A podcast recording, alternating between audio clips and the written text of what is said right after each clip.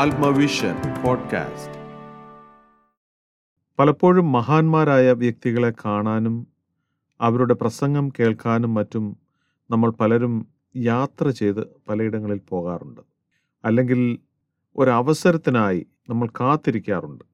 അതോടൊപ്പം അങ്ങനെയുള്ള വ്യക്തികളെക്കുറിച്ച് കൂടുതൽ വായിക്കാനും അറിയാനും അവരുമായി അടുക്കാനും നമ്മൾ ശ്രമിക്കാറുമുണ്ട്. യേശു ജീവിച്ചിരുന്ന കാലത്തും ഇങ്ങനെയൊക്കെ സംഭവിച്ചിട്ടുണ്ട്. യേശുവിനെ കാണാനും യേശുവിന്റെ പ്രസംഗം കേൾക്കാനും യേശുവിന്റെ സാമീപ്യത്തിനും യേശുവിൽ നിന്ന് സൗഖ്യം ലഭിക്കുവാനും ഒക്കെ അനേകം ആളുകൾ യാത്ര ചെയ്തിട്ടുള്ളതായി വേദവസം വായിക്കുമ്പോൾ നമുക്ക് മനസ്സിലാകും. യേശു ചെയ്യുന്ന കാര്യങ്ങൾ ശരിയാണോ? എന്താണ് ഇതിന്റെ സത്യം എന്നറിയാൻ ഒരു ക്രിട്ടിക്കൽ പോകുന്നവരും ഉണ്ടായിരുന്നു. ഇന്ന് യേശുവിനെ ഒരു മനുഷ്യനായി ഈ ഭൂമിയിൽ നമുക്ക് കാണുവാൻ സാധിക്കില്ല. പക്ഷേ യേശുവിൽ വിശ്വസിക്കുന്നതോടെ യേശുവിനെ മനസ്സുകൊണ്ട് കാണുവാൻ നമുക്ക് സാധിക്കുന്നു. യേശുവിനെക്കുറിച്ച് കൂടുതൽ അറിയുവാൻ നമ്മൾ ശ്രമിക്കുന്നു ആഗ്രഹിക്കുന്നു. യേശുവിനെക്കുറിച്ച് ഇങ്ങനെ അറിയാൻ നമ്മൾ ശ്രമിക്കും തോറും ഒരു കാര്യം നമുക്ക് മനസ്സിലാകുന്നത് യേശു നമ്മുടെ ജീവിതത്തിൽ ചെയ്യുന്ന കാര്യങ്ങൾ നമ്മുടെ ചിന്തകൾക്കും വിചാരങ്ങൾക്കും ആഗ്രഹങ്ങൾക്കും അപ്പുറമാണെന്നുള്ള സത്യമാണ്.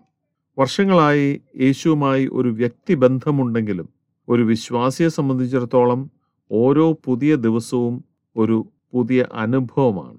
പലപ്പോഴും നാം അത് മനസ്സിലാക്കുന്നില്ല എന്നതാണ് ഒരു സത്യം.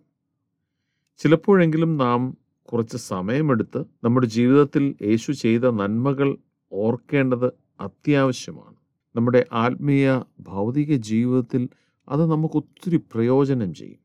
ഓരോ ദിവസവും പ്രഭാതത്തിൽ ഇതുവരെ ദൈവം തന്ന നന്മകളെ ഓർത്ത് സ്തുതിക്കുകയും പുതിയ ദിവസത്തെ അനുഗ്രഹങ്ങൾ സ്വീകരിക്കുന്നതിന് നമ്മെ തന്നെ ഒരുക്കുകയും ചെയ്യേണ്ടത് ആവശ്യമാണ്.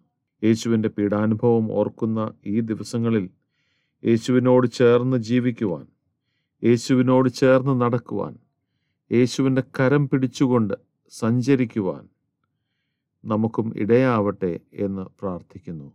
ആമേൻ.